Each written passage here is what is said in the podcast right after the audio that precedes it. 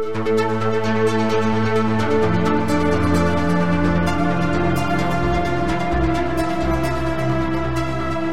and welcome to another edition of the Sensibly Speaking podcast. This is Chris Shelton, the critical thinker at large, coming at you for what is hopefully another hour of podcasting greatness, but we will see. I have been. Um, I'm just going to be really straight and honest with you guys that this has been a very difficult subject for me to uh, open up, breach, talk about, get into. Um, I mean, not that I hasn't talked about it before, though, so it's a little weird.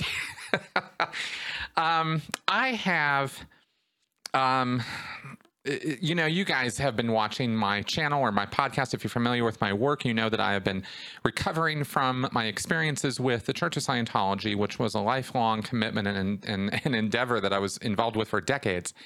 And, you know, sometimes i- after being out for as long as I've been out and doing as much talking as I've done about it and doing as much research as I've done on it and, and you know, writing a book on it and all of this, I mean, all this stuff I've, uh, I've done, you'd think I'd be over it by now. And, and in a great many ways, I am. In, a great many ways, I am. Personally, I've, I've recovered from a, from a number of traumas and, and, and bad things connected with Scientology and sort of shed a lot of its nonsense out of my thinking and out of my world and those are all very very good things. There's nothing wrong with that. You know i'm not i'm not at all complaining or, or or saying anything bad here.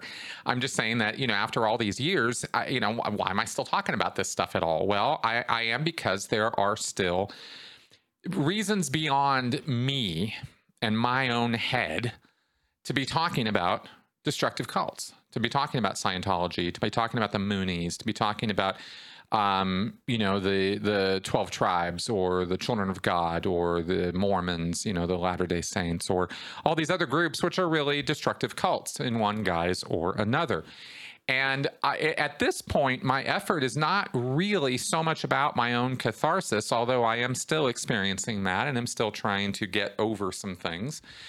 Um, and in fact, that's been one of the difficulties in, in, in, in talking about this thing that we're going to talk about here in this show, which is the cult wars, the, the, the academic um, struggle or effort on the part of, of, of a lot of academics, especially in the area of religious studies and sociology, to whitewash cults, to talk about them as though they are valid, legitimate operations, to talk about them as though they are credible, um, yeah, legitimate groups, right? And um, and this goes back me me actually addressing this is something I addressed in my book. Um, you know, I wrote this book. I, I got visual aids today. This is a podcast, so uh, for you guys who are only listening and not watching on YouTube, um, I can't show you these things. But you know, I have for on video here. You can see I wrote this book. And this is Scientology A to Xenu, an insider's guide to what Scientology is really all about. And I put this out at the end of 2015. And chapter two of the book um, addresses the, the, the concept or the subject of apostasy or apostates. Okay, and um, and I wanted to review that with you first because I'm going to get into some academic work here. I've actually got a couple papers that are peer-reviewed, published papers that uh, that we're going to talk about on this topic because this is very likely. Uh, in the way that I'm sort of thinking about things right now, this is very likely going to be an avenue of of of work for me uh, into the future because as I'm going to lay out for you in the show here, and, and I might fumble my way through this. This is not a super well organized activity right now, but as I but I think that this is going to be the first of what will probably be a number of times that I'm going to end up talking about this in in one way or another. And I don't want to start off with the idea that this is some ivory tower only happens in universities. This is only something that you know master's students or PhD candidates need to worry about. I want to connect some dots here, and I want to um, I want to connect them to real life and to the real world and the the consequences of what goes on in academia is important. Okay, so what I wanted to do uh, first off is I wanted to sort of talk about apostates and get, kind of clear up what this concept is because it's an important one and it is it is uh, one of the key things. It's that word is actually one of the key things that Scientology uses and other destructive cults use, as I listed out earlier, who um, who use these arguments that come out of academia in courtrooms, in the media, as well as in their uh, criticisms and attacks against uh, former members, apostates. They use this word and they use it in a in a in a pejorative, you know, almost insulting way. Uh, so, what is this word about? Well, I wrote about it in my book, and I said um, the word uh, apostate, the word chosen by the Church of Scientology to refer to any ex member critical of it is apostate. It's an odd word, not something you'll hear thrown around in a normal conversation at the bar or even in a regular classroom. Scientology repeatedly refers to former high ranking members who speak out as bitter, defrocked apostates on the fringes of the internet as a way to cast them in a negative light. If you were to consult a dictionary, you would find apostate comes from apostasy, which means renunciation of a religious faith. Delve more deeply into its derivation, and you get to the Greek root apostasia, meaning a defection or revolt. Now, here is the problem. Uh, here is a quote from Lonnie D. Kliever, professor of religious studies at Southern Methodist University, which he wrote in January of 1995. And this quote reflects the current thinking of a great number of religious scholars and sociologists still to this day, which is why I'm doing this podcast. Quote, the apostate must always be regarded as an individual who is predisposed to render a biased account of the religious beliefs and practices of his or her former religious associations and activities. There is no denying that these dedicated and die-hard opponents of the new religions present a distorted view of the new religions to the public, the academy, and the courts by virtue of their ready, ready availability and eagerness to testify against their former religious associations and activities. Such apostates always act out of a scenario that vindicates themselves by shifting responsibility for their actions to the religious group. Interesting that he wrote that. It's a completely uh, blame the victim approach. And uh, it actually gets worse than this quote, which I will show you in a few moments. Um, but I wanted to say, as I write in my book here, that I have and always will take responsibility for my own actions as a Scientologist. I am responsible for what I did in Scientology. There is no question about it. But I am not responsible for all the things that were done to me as a Scientologist. And uh, what this professor and what others have failed to take into account to an almost, well, not even almost, to a grossly insulting level is they believe that we are all, as a group, always, you'll notice the words that I use there, always unreliable, always not to be listened to. And for more on this, and in fact, what we're going to talk about in this podcast is sort of the history of this. Why do they think this way? Where did this idea come from? Why are we, our uh, us ex members, routinely ignored and it actually insulted and derided for our efforts to expose the abuses that happen in the groups that we were part of. Why does academia ignore us? Why do they push back so hard? Why do these guys go into courtrooms and testify on behalf of the Moonies, on behalf of the Church of Scientology? Against us former members when we are trying to gain some degree of justice or restitution for the wrongs that were committed against us. Why do these people feel they need to be shields to protect groups like Scientology? What is this all about? Well, I have two papers here that are uh, wonderful academic works uh, which break this all down. And I'm going to walk through some points here. Uh, from these, one of these uh, was written by um, Stephen Kent and Kayla Swanson from the University of Alberta in Edmonton, Canada. And this is the history of credibility attacks against former cult members. This is a, a wonderful work. This was published in the International Journal of Cultic Studies in um, 2017. Okay. And the other paper that I am have that I have here, and I'm going to uh, leave uh, if I can't get uh, links to these papers, um, because they might be behind paywalls, I am going to at least post the titles of them and the authors uh, in the description to this podcast so you guys can look these up if you can uh, have access to them. This one is more recently posted. This is, in fact, posted this year. Uh, a paper out of Ryerson University by a man named Michael Thorne called Seeing Apostates Clearly Reconsidering the legitimacy of ex member testimony in documentary representations of Scientology. Yeah, this guy uh, actually took the uh, Scientology and the Prison of Belief, Going Clear, the Going Clear documentary and book, and Inside Scientology by Janet Reitman, and he uh, broke down why it is that the apostate testimony, the former member testimony in those documentaries and books, should be uh, listened to. Uh, and he makes the whole argument for it, right? In fact, he says, acknowledging this is 2021, he says, uh, the popular reviews of these books, Inside Scientology and Going Clear Scientology and the Prison of Belief, accept the negative testimony, whereas the scholarly reviews follow a long standing tendency in sociology and religious studies to distrust such testimony as unprovable allegations from disgruntled apostates overly hostile toward their former religions.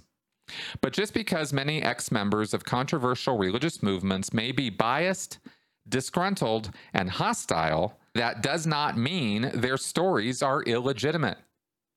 Using Scientology exposes and the debate surrounding them as a case study, we can see that considering ex member testimony as disputed but productive discourse, documentary, and journalistic representations of controversial new religions can operate as important sources of information, helping us better map a larger discursive domain wherein allegations of harm intermix with claims of benefit in remarkably complicated ways.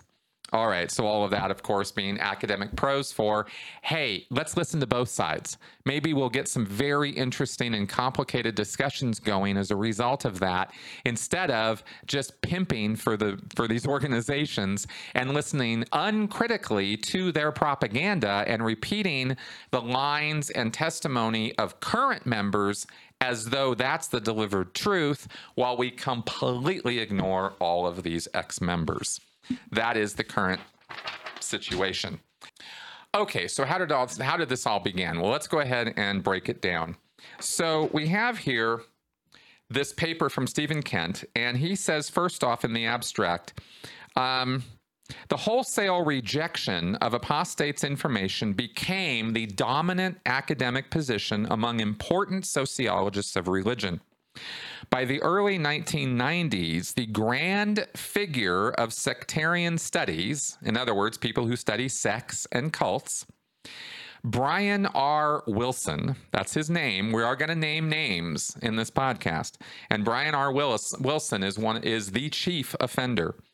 Call, he called for objective researchers and the courts to avoid apostates entirely because their atrocity accounts supposedly were self serving and embellished.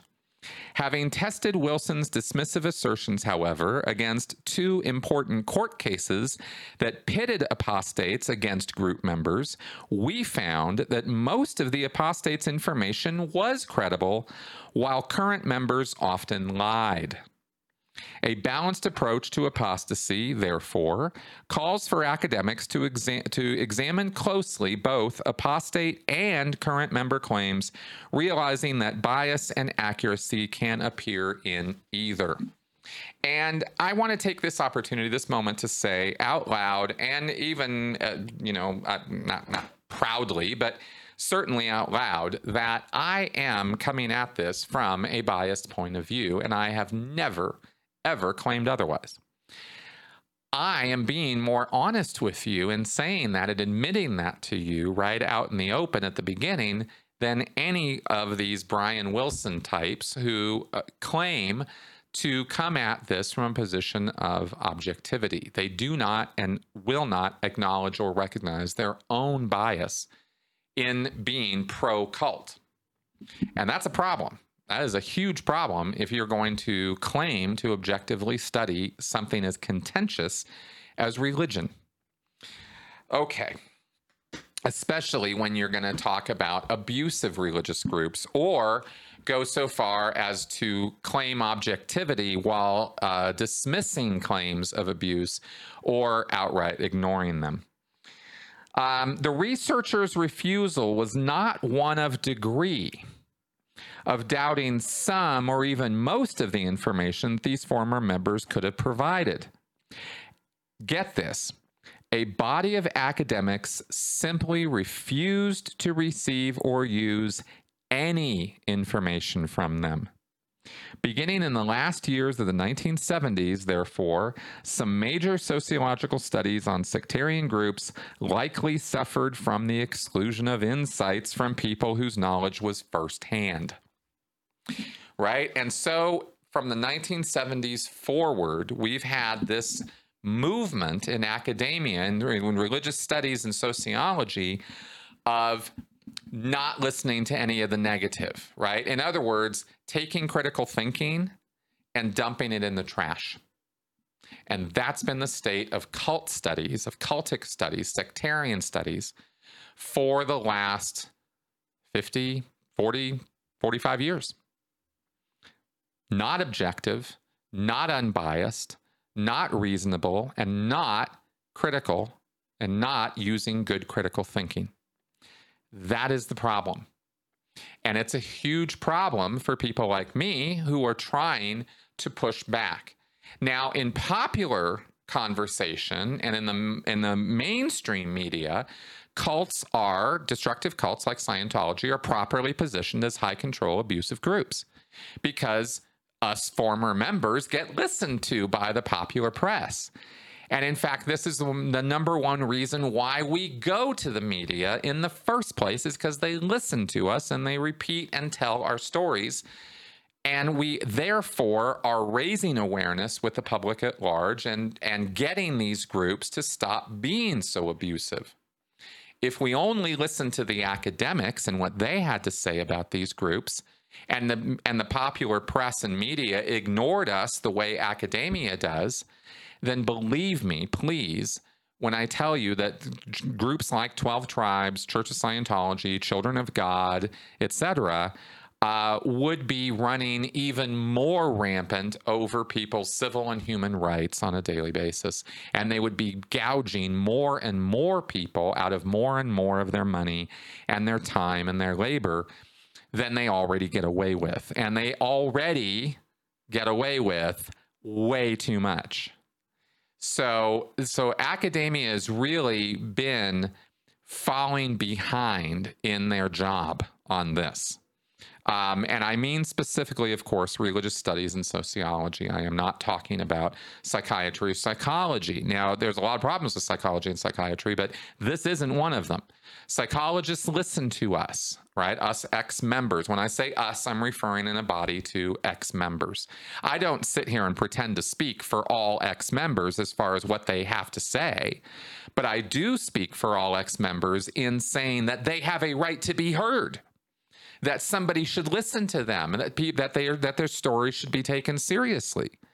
And if there are a small percentage of people in the ex member world who are telling atrocity tales, and there are, and if there are professional victims who hold on to their trauma and don't get therapy and don't get help and just use those stories in order to make money, get, you know, be, become famous, whatever, get credibility uh, not credibility, but notoriety, I should say.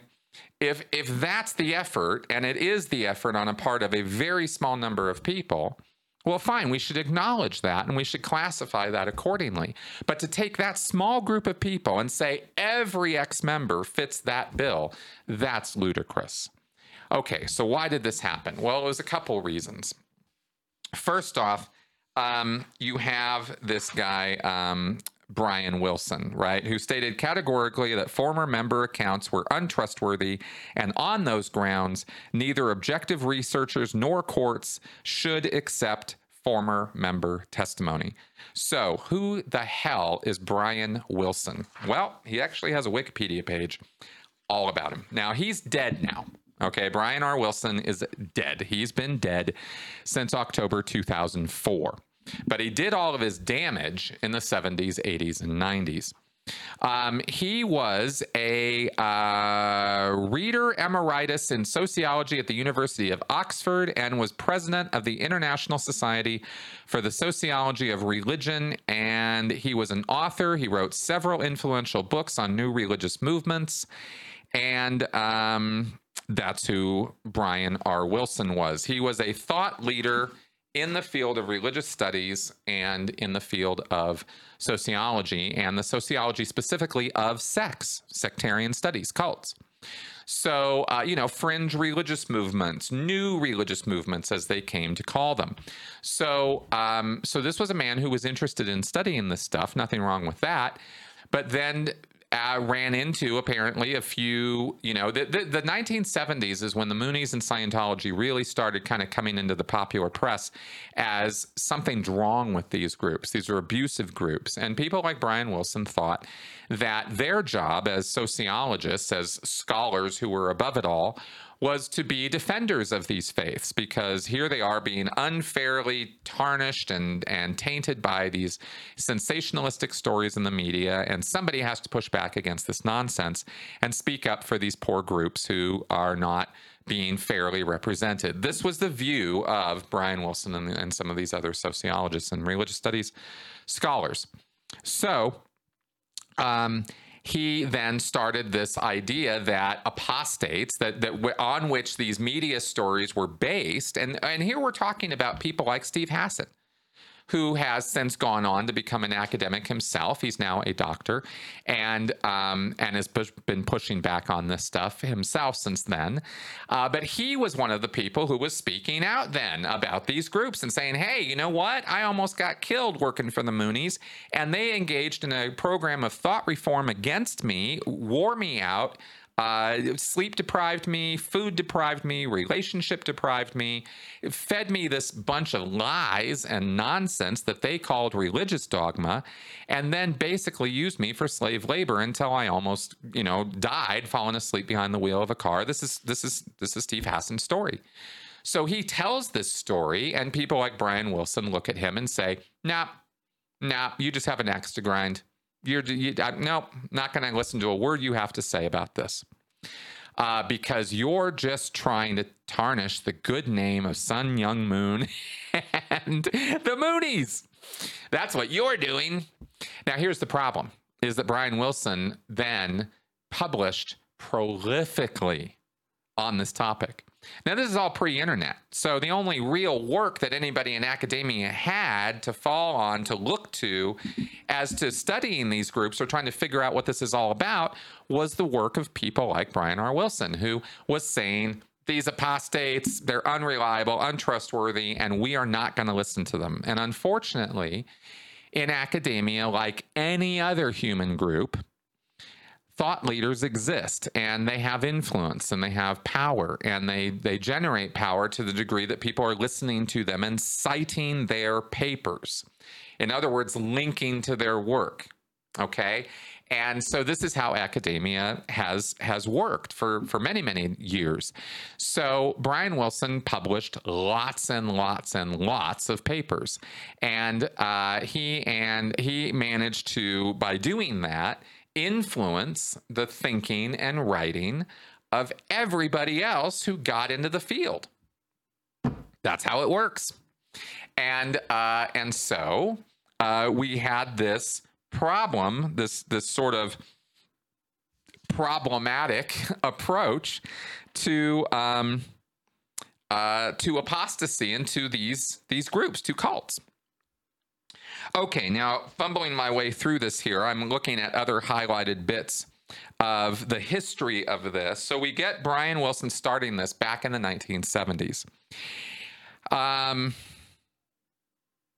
we move forward a little bit and we get various uh, breakdowns of what an apostate is and how it was defined and who are these guys. For example, here we have um, an apostate, according to a guy named Scheller, who uh, wrote in 19 back in uh, 1961 an apostate is a former member who is out for revenge out to damage the group to which he once belonged. Um, among sociologists uh, let's see here oh yes. Here's how things kind of went a bit nuts. Okay?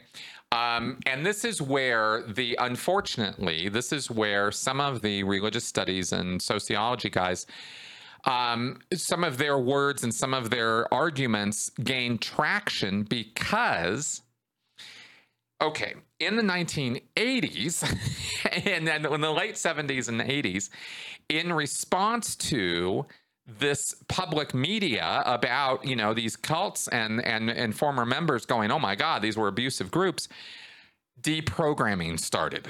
And this was just not not a good thing in North America and throughout the Western world, cults tore into public awareness in the early 1970s with groups such as the Hare Krishnas, the Tony and Susan Alamo Foundation, the Children of God, and the Unification Church, attracting hundreds and in some cases thousands of young converts.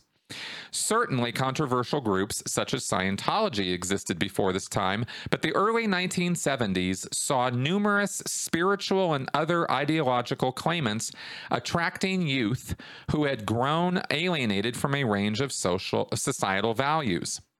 Okay, so in other words, the 1970s saw a rise in alternative religions and alternative social groups uh, because young people were flooding into them because the 60s and 70s were incredibly tumultuous times. And um, and these these groups and these group leaders were offering solutions to a troubled and confusing world, and people were young people uh, who didn't have any real world experience or knowledge, and certainly nothing from uh, academia to help them uh, fit right, you know, fell into the clutches of these groups. And so, as a result of that, what happened was um, deprogramming started, and a guy named Ted Patrick and others uh, started working as cult interventionists. And they were unfortunately engaged in some illegal activities of their own. They um, went extreme to solve an extreme problem and they engaged in the same kind of nonsensical activities that the cults engage in uh, in their deprogramming efforts. They would override a person's uh, power of choice or personal preference or identity and associations uh, in order to try to tear them out of the cults. They would kidnap them, in other words, throw them in the back of a van, take them to a hotel, trick them, lie to them, do various things to them in order to cajole them or convince them to get out of the cultic situation they were in. This was not a good approach, but this was the approach that was used. It was forceful, it was uh, overpowering, and it was wrong. And uh, I just don't know any other words to use to describe that time, but it gave the people like Brian R. Wilson lots of ammunition to use in their pushback against apostates, against former members.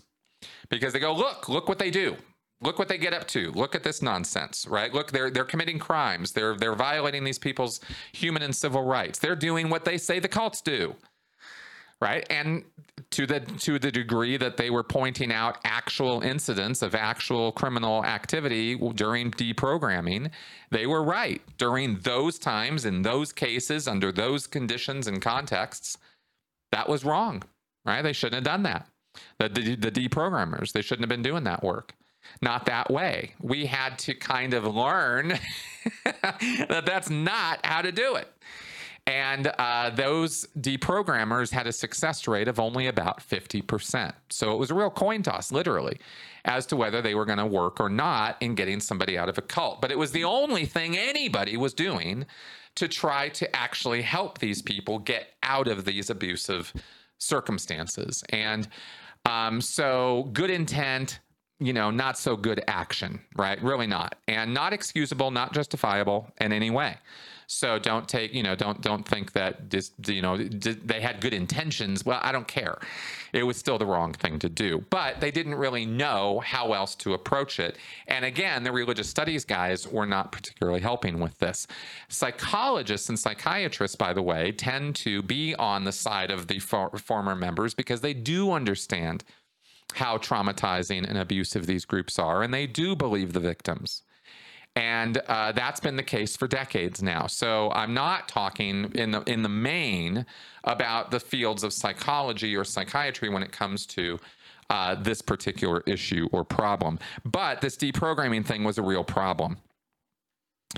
Um, okay, now, however, there's a couple other actors in here that we're going to bring in, and this is David Bromley, and this guy's still around. I've actually written uh, and made videos directly attacking this guy's work.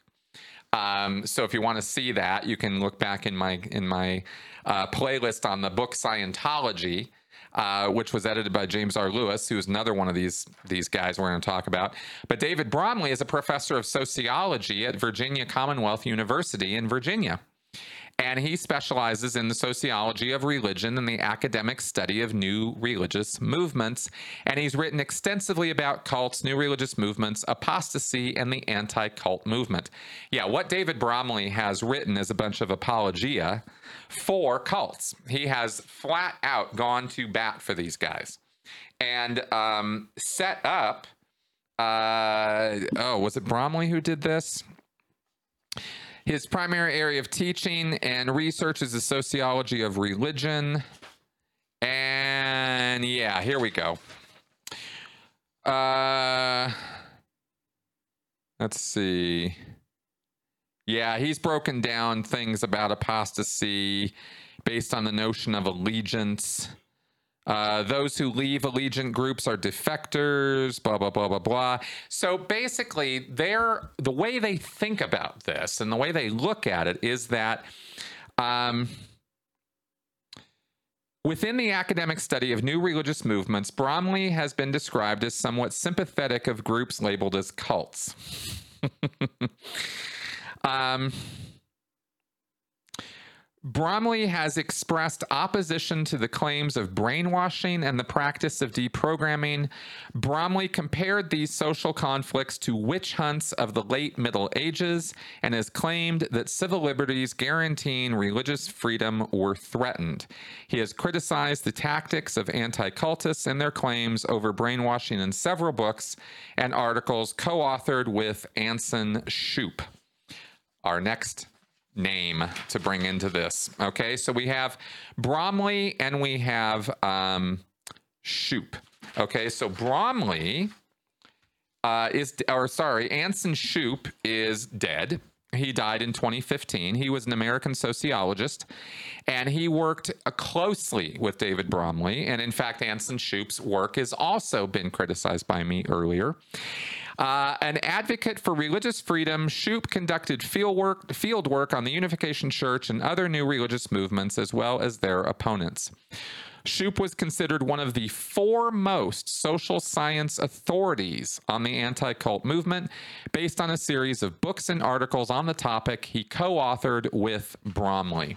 Okay, so Shupe and Bromley have been carrying the torch that uh, Brian R. Wilson lit in the 1970s. And the point of these guys being as prolific as they are cannot be uh, overstated. It's very, very important. If you do a Google search, you're going to get shown what is the majority, you know, what is most looked at, most talked about first. That's what comes to the top of the list. It's always been that way with search engines and indexing, and it's the same way in academia. The people who write the most, talk the most, speak the most about a thing are the ones who are going to be heard the most. And Bromley and Shupe were prolific, as was Brian R. Wilson. So these guys kind of dominated the field through their publications. And then the internet came along because these guys were were starting this stuff back in the 70s, 80s, 90s.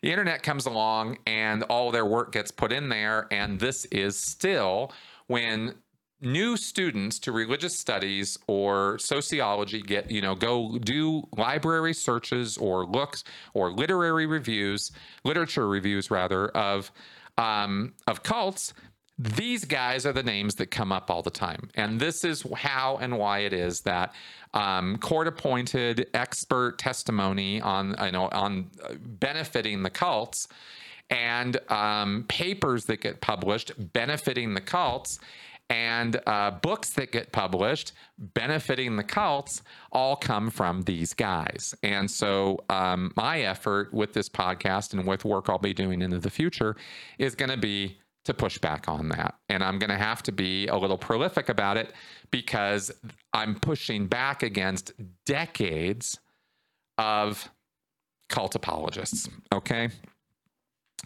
All right. So, uh, sh- and and get this now. According to Stephen Kent's um, work here, according to his paper, um, Shupe and Bromley's disbelief in apostates' accounts already had appeared in scholarship the year before they commented specifically on deprogramming. So it wasn't deprogramming wasn't the only thing that justified this counter um, uh, apostate pro cult view. They were already on that roll then the deprogramming thing happened and that just gave them more ammunition. But but but realize that it that the deprogramming thing wasn't the cause of Bromley and Shupe and Wilson pushing back against us horrible awful apostates okay?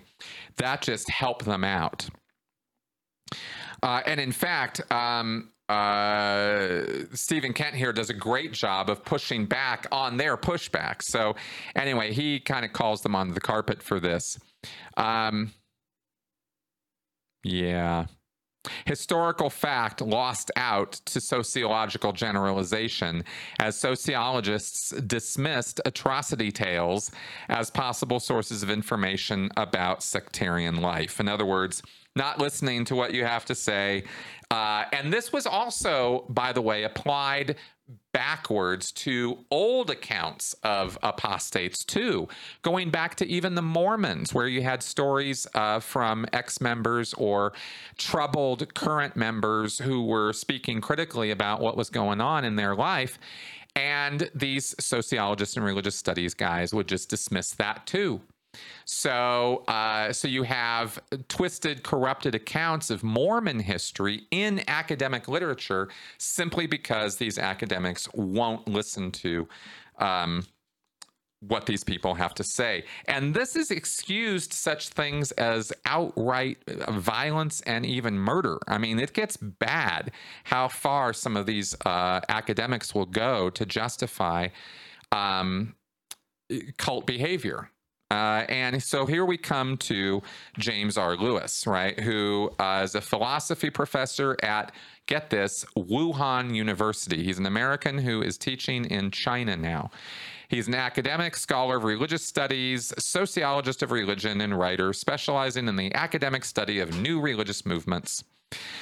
Uh, so you can look up James R. Lewis online. Um, now, this guy in 1992, get this, he went so far as to form an academic association called AWARE, A W A R E, with the primary goal, quote, to promote intellectual and religious freedom by educating the general public about existing religions and cultures, including but not limited to alternative religious groups, end quote.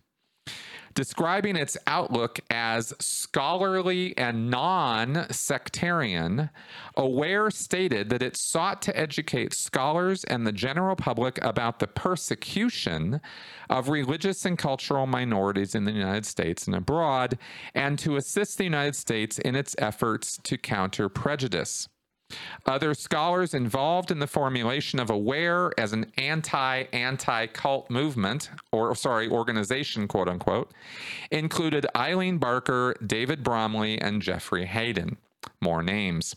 Who felt a need for an organization of academics prepared to appear, get this, prepared to appear as expert witnesses in court cases. Aware proved controversial. No shit.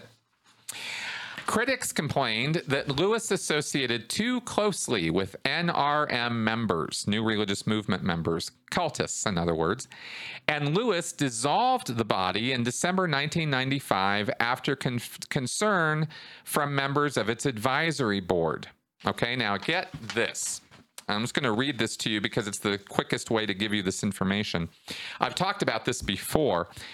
Um, some months prior, in May 1995, and this is where Lewis and another guy named Gordon Melton lost all credibility as far as I'm concerned. Get this. In May 1995, Lewis and fellow scholar Gordon Melton and religious freedom lawyer Barry Fisher had flown to Japan in the early stages of investigations into the sarin gas attack on the Tokyo subway to voice their concern that police behavior, including mass detentions without charge and the removal of practitioners' children from the group, might be infringing the civil rights of Aum Shinrikyo members. Okay, now Aum Shinrikyo was a Japanese cult. And in 1995, Aum Shinrikyo attempted to mass murder hundreds of thousands of people in one go with sarin gas in the Tokyo metro subway system. And they got caught. And they didn't end up killing hundreds of thousands of people. They killed, uh, I think, just a few, or there was, uh, I think they they screwed it up and ended up um, only killing a few people before they got busted. Something, something. I don't remember exactly what happened there, but they had traveled to Japan. these guys, Gordon Melton and Lewis, traveled to Japan at the invitation and expense of Aum Shinrikyo. They paid for them to go. After they'd contacted the group to express concern over developments and met with officials over a period of three days. While not having been given access to the group's chemical laboratories, yeah, they had chemical laboratories. They held a press conference. They held press conferences in Japan stating their belief, based on the documentation they had been given by the group, that Aum Shinrikyo did not have the ability to produce sarin and was being scapegoated. Lewis likened the group's treatment to a Japanese Waco. The scholar's defense of Aum Shinrikyo led to a crisis of confidence in religious scholarship when the group turned out to have been responsible for the attack after all.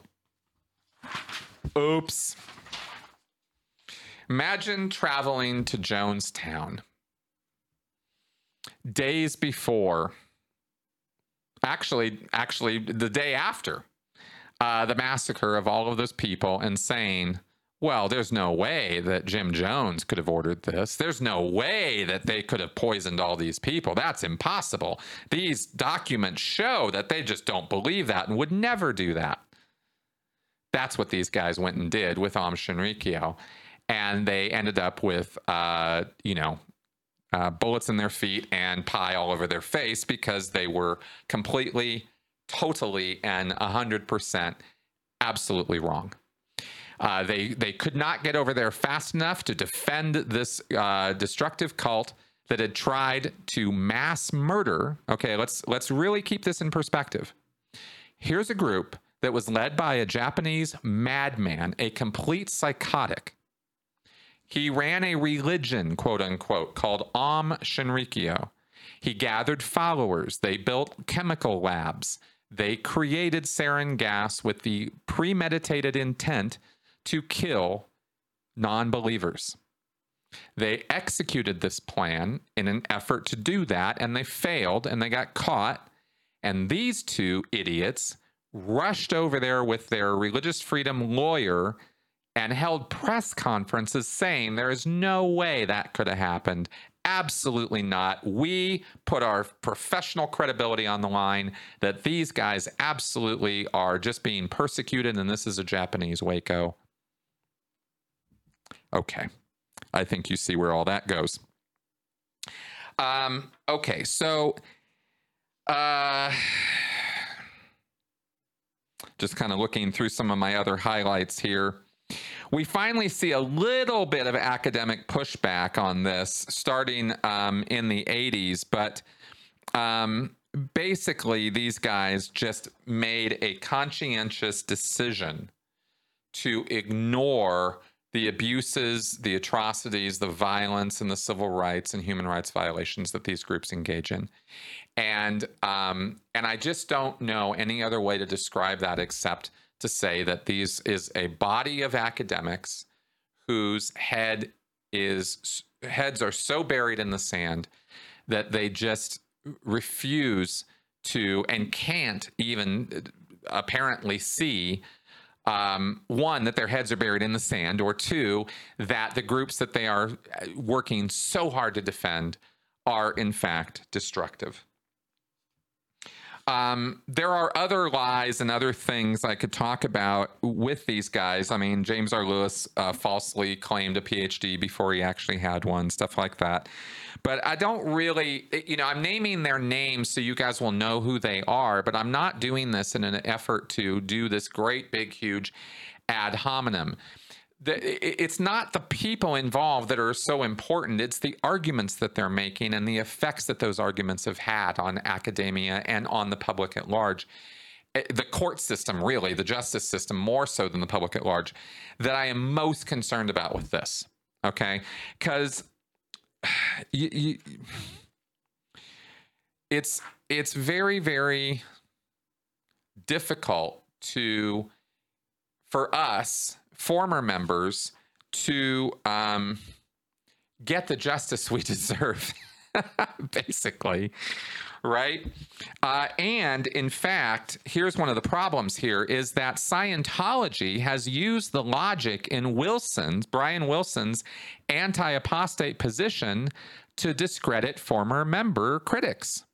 Um, recently, for example, lodging a successful complaint to Britain's Press Standards Organization against England's Mail Online for an article about the supposed bromance between actor Tom Cruise and Scientology leader David Miscavige. One of the arguments that Miscavige used in his complaint was that the newspaper, quote, had relied on sources who were disaffected former members with no knowledge of the church's operations. Okay, so uh, you can guarantee, by the way, that when Scientology says stuff like that, they are lying. Um, and specifically, Scientology has taken this whole bitter defrocked apostates line that, that you know from Bromley, and they have used it and run with it. And they have successfully argued in court against former members using this academic testimony, making it harder for traumatized and abused victims to get their day in court and get their justice that they deserve. And this goes all the way up to now. This is not the, distant past. This is right in the here and now. So that's why I am talking about this and trying to um, push back on it, okay, and inform you guys about what's going on. Okay, so that all being said, um, I wanted to end this by sort of repeating uh, an analogy I made in writing last week on Tony Ortega's blog, and one that I will probably continue making because I think it's important and one that needs to be said. Um, these guys are are are classifying groups like Scientology as legitimate, credible religions, um, and they they they help these groups maintain their religious status, their tax exempt status. And um, the entire argument, as far as I'm concerned, is flawed from the very beginning because a group like Scientology engages in what we call religious cloaking. They pretend they're a religion. They dress up as a religion. They play at, they're basically cosplaying being a religion. And it to the point that the membership actually believes that it's part of a religion but but it's not. It's a con job right? We have to remember that and keep that in mind. L. Ron hubbard started a fraudulent abusive organization for his own self-aggrandizement and he called it a religion that doesn't mean it's legitimately that and the analogy that i make is Imagine if you had a group of accountants or economists, okay, guys who are really steeped in economic theory and or or business theory, let's say, and they suddenly, as a body, start putting out work talking about the mafia and saying that the mafia really shouldn't be getting such a bad rap. Why are why are they being investigated all the time? Why are all these people all over the mafia? The mafia is really just immigrants using old world methodologies and techniques to make their way in the world these days. And what's the problem with that? We should be studying the mafia as a new business methodology or a new business movement. And we should study what they're doing and all the positives of what they're doing. And we shouldn't listen to any of these former mafia members or former made men or former convicts who, who went to jail from their mafia experience and then came out and talked about it. We're going to ignore all of those guys. They're just bitter. They're just mad. They're just angry at the mafia, at the family because they got kicked out. So we don't have to listen to anything they have to say. All we have to listen to is the Mafia Don and his lieutenants tell us all about what a great group of people they are, how philanthropic they are, how good for the community they are, how helpful they are to the community, how they do favors for people, how they help people out of binds, how they give people loans. Look at all this positive community work that comes out of the mafia. What's the problem? Right? You bigots, you people out there, you racists, you horrible people who are pushing back on the mafia really need to stop. Because the mafia is a good group of guys. They're legit. They should have credibility. We should recognize them as a new business model. That's basically how I see these new religious movement scholars, is they are basically making that same argument for Scientology, for the Moonies, for the Mormons, for the Church of God, right? It said Children of God, etc. So, so this is this is why I have a problem with what these guys are doing is because they are completely miscategorizing these groups as valid, legit, credible religious activities, and they are not at all critical of the bad or dark side that exists. And that's all I really want from them is objective analysis. If you're going to talk about the good, you better talk about the bad also. If you're going to claim to be objective, that's what you do. As an academic, that is always what you do. But unfortunately, that is not what's been going on in this field. So I wanted to let all you guys know about that. Like I said, I kind of fumbled my way through this, but I wanted to give you guys some data. This is information that is personally very triggering to me. And I'm just being honest with you, right? I'm, I'm, I'm telling you I am biased. I'm telling you I have, I, I still have, you know, stuff from my Scientology experience. And when I see people who claim to be objective scholars of religion talk about something that I know and lived for decades of my life as though they know more about it than I do.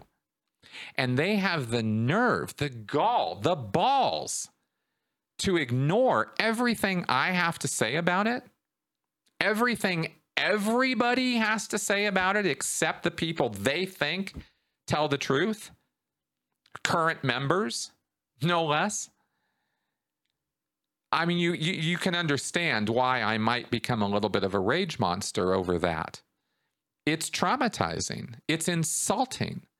It's a body of academics who are not being academic. They are betraying the very trust and faith that we put in them when we give them letters after their name. That's those letters are supposed to mean something. And I, I, I take this very, very seriously, as you can see. So um, I think that the long term consequences of this have been nothing but destructive for us trauma survivors and cult survivors and abuse survivors. And I think it's time that this whole line of reasoning end. I think it is time that these uh, these bad arguments and these bad views and this cult apologist nonsense bury get buried, and uh, that new arguments and new ideas uh, be injected into this field so that truly objective work can be done. Where, like I said, we can look at the good and we can look at the bad side by side and we can get a measured, nuanced view of the Church of Scientology, of the Mormons, of the Jehovah's Witnesses, and we can see from an from an objective third party point of view just you know are they destructive? Are they not? I mean where are we really at with these groups how would we judge that what kind of metrics can we use what kind of systems of classification can we use maybe some new religious movements are legit how do we de- how do we actually determine that certainly we can no longer rely on the testimony of religious scholars alone to tell us whether a group is legitimate or not. They've already proven, as I've shown here, that they can't be trusted to tell the truth about these groups. They have an agenda. I have an agenda, and I'm telling you I have an agenda. I am going to push back against people who defend and support human and civil rights abuses. I'm just not going to put up with that. And I don't think anybody else should either. And so, um, so there you go. So that's what I had to say this week. Oh, and uh, first of, like I said, what will probably be many arguments and papers and stuff I'm going to end up having to write about this. I'm not really sure what my future holds in this regard. This is kind of what I'm thinking about right now. I'm kind of you know looking at how would I do this? What would I do? I have no intent, of course, in the middle of all of this to stop doing anything else I'm doing. I, I very much enjoy talking to you guys as well. Um, but I think in a in a longer term sense, you know, how do I give my life more value and meaning and purpose? And how do how do I do something with my skill set and with the abilities that I have that maybe can be a positive influence on on society in general and maybe in this you know niche of society maybe um you know i can be doing something useful or helpful here and that's kind of what i'm thinking about. So you guys let me know you know what you think about all of this all my rambling here this this week. I'm i'm interested in, in your feedback. Thanks for listening. Thanks for inviting me into your home this week. I really appreciate your viewership. I'll see you next week. Bye bye.